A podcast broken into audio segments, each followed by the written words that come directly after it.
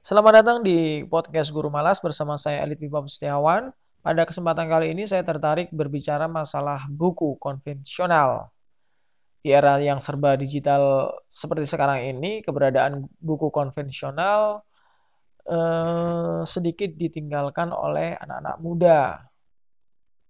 Saya pernah melakukan survei kecil-kecilan terhadap orang-orang di sekitar saya mengenai keberadaan buku konvensional. Mereka saya tanya lebih praktis mana menggunakan buku konvensional atau buku digital. Terus kenapa alasannya? Beberapa orang yang menyukai buku konvensional beranggapan membaca buku konvensional masih jauh lebih menarik dibandingkan dengan membaca buku yang sifatnya digital. Karena dengan membaca buku konvensional itu kita bisa uh, menggarisbawahi kata-kata yang kita anggap bagus, kemudian kita bisa menandai halaman yang uh, kita baca dan akan kita baca lagi. Terus jika dijadikan capture eh, di foto pun ini hasilnya akan lebih bagus dilihat atau dipandang untuk kemudian dipamerkan di sosial media. Nah, kemudian yang menyukai buku digital, mereka beranggapan bahwa e, mereka lebih senang membaca buku digital, alasannya karena tidak ribet membawanya. Mereka bisa sewaktu-waktu membaca tanpa harus dibebani oleh e, berat buku yang sedemikian tebal mungkin. Kemudian e, mereka juga ingin mematahkan anggapan orang-orang yang e, mengatakan bahwa orang yang setiap hari bermain handphone itu cenderung tidak kreatif. Nah, mereka ingin mematahkan hal itu bahwa tidak tidak apa tidak berarti setiap kali mereka membawa handphone itu yang dibuka adalah uh, situs jejaring sosial saja. Tapi juga melalui smartphone mereka mereka bisa membaca buku. Buku apa saja yang uh, ada di smartphone mereka saya minum dulu. Kemudian bicara masalah buku konvensional maupun buku digital, menurut saya yang terpenting adalah bukan dari bentuknya, mau itu buku konvensional ataupun buku digital, yang terpenting ada kemauan dari kita untuk membaca itu saja. Meskipun kita punya banyak buku konvensional, kalau kita hanya mengoleksinya saja tanpa membaca, itu juga tidak ada gunanya ataupun kita banyak mendownload eh, buku-buku elektronik atau buku digital. Namun kalau kita cuma mendiamkannya di smartphone kita, juga itu unfaedah buat kita. Itu yang terpenting menurut saya. Jadi mau itu bentuknya konvensional ataupun bentuknya digital, selama kita menggunakannya dengan baik, kita masih uh, suka untuk membaca, menurut saya sama-sama bisa mengambil manfaatnya dari situ. Tuh.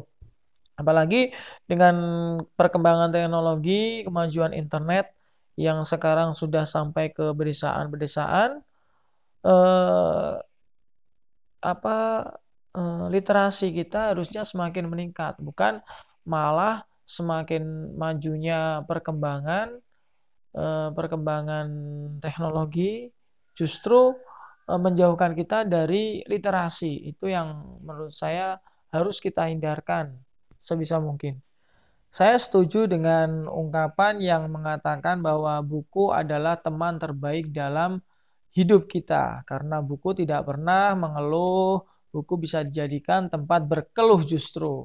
Eh, buku juga eh, bisa menemani kita kapan pun, di mana pun, tanpa pamrih, tanpa eh, tanpa meminta imbalan, justru eh, dengan kita menjadikan buku sebagai teman di hidup kita, kita akan memperoleh banyak manfaat. Kita akan mendapatkan banyak pengetahuan yang tadinya kita belum tahu menjadi tahu, yang tadinya kita belum ngerti menjadi ngerti, dan masih banyak manfaat lainnya yang bisa kita peroleh dari membaca buku. Menurut saya pemerintah lebih menekankan lagi, lebih meningkatkan lagi literasi masyarakat, terutama masyarakat eh, di kalangan anak-anak mudanya yang sekarang cenderung mengikuti budaya ke barat-baratan. Itu bisa dihindari dengan adanya kampanye gerakan membaca atau gerakan literasi di mana pun kita berada. Jadi eh, banyak yang bisa dilakukan pemerintah, di antaranya kalau misalnya pemerintah mau concern atau serius dalam meningkatkan literasi baca masyarakat, ini eh, sebenarnya mudah.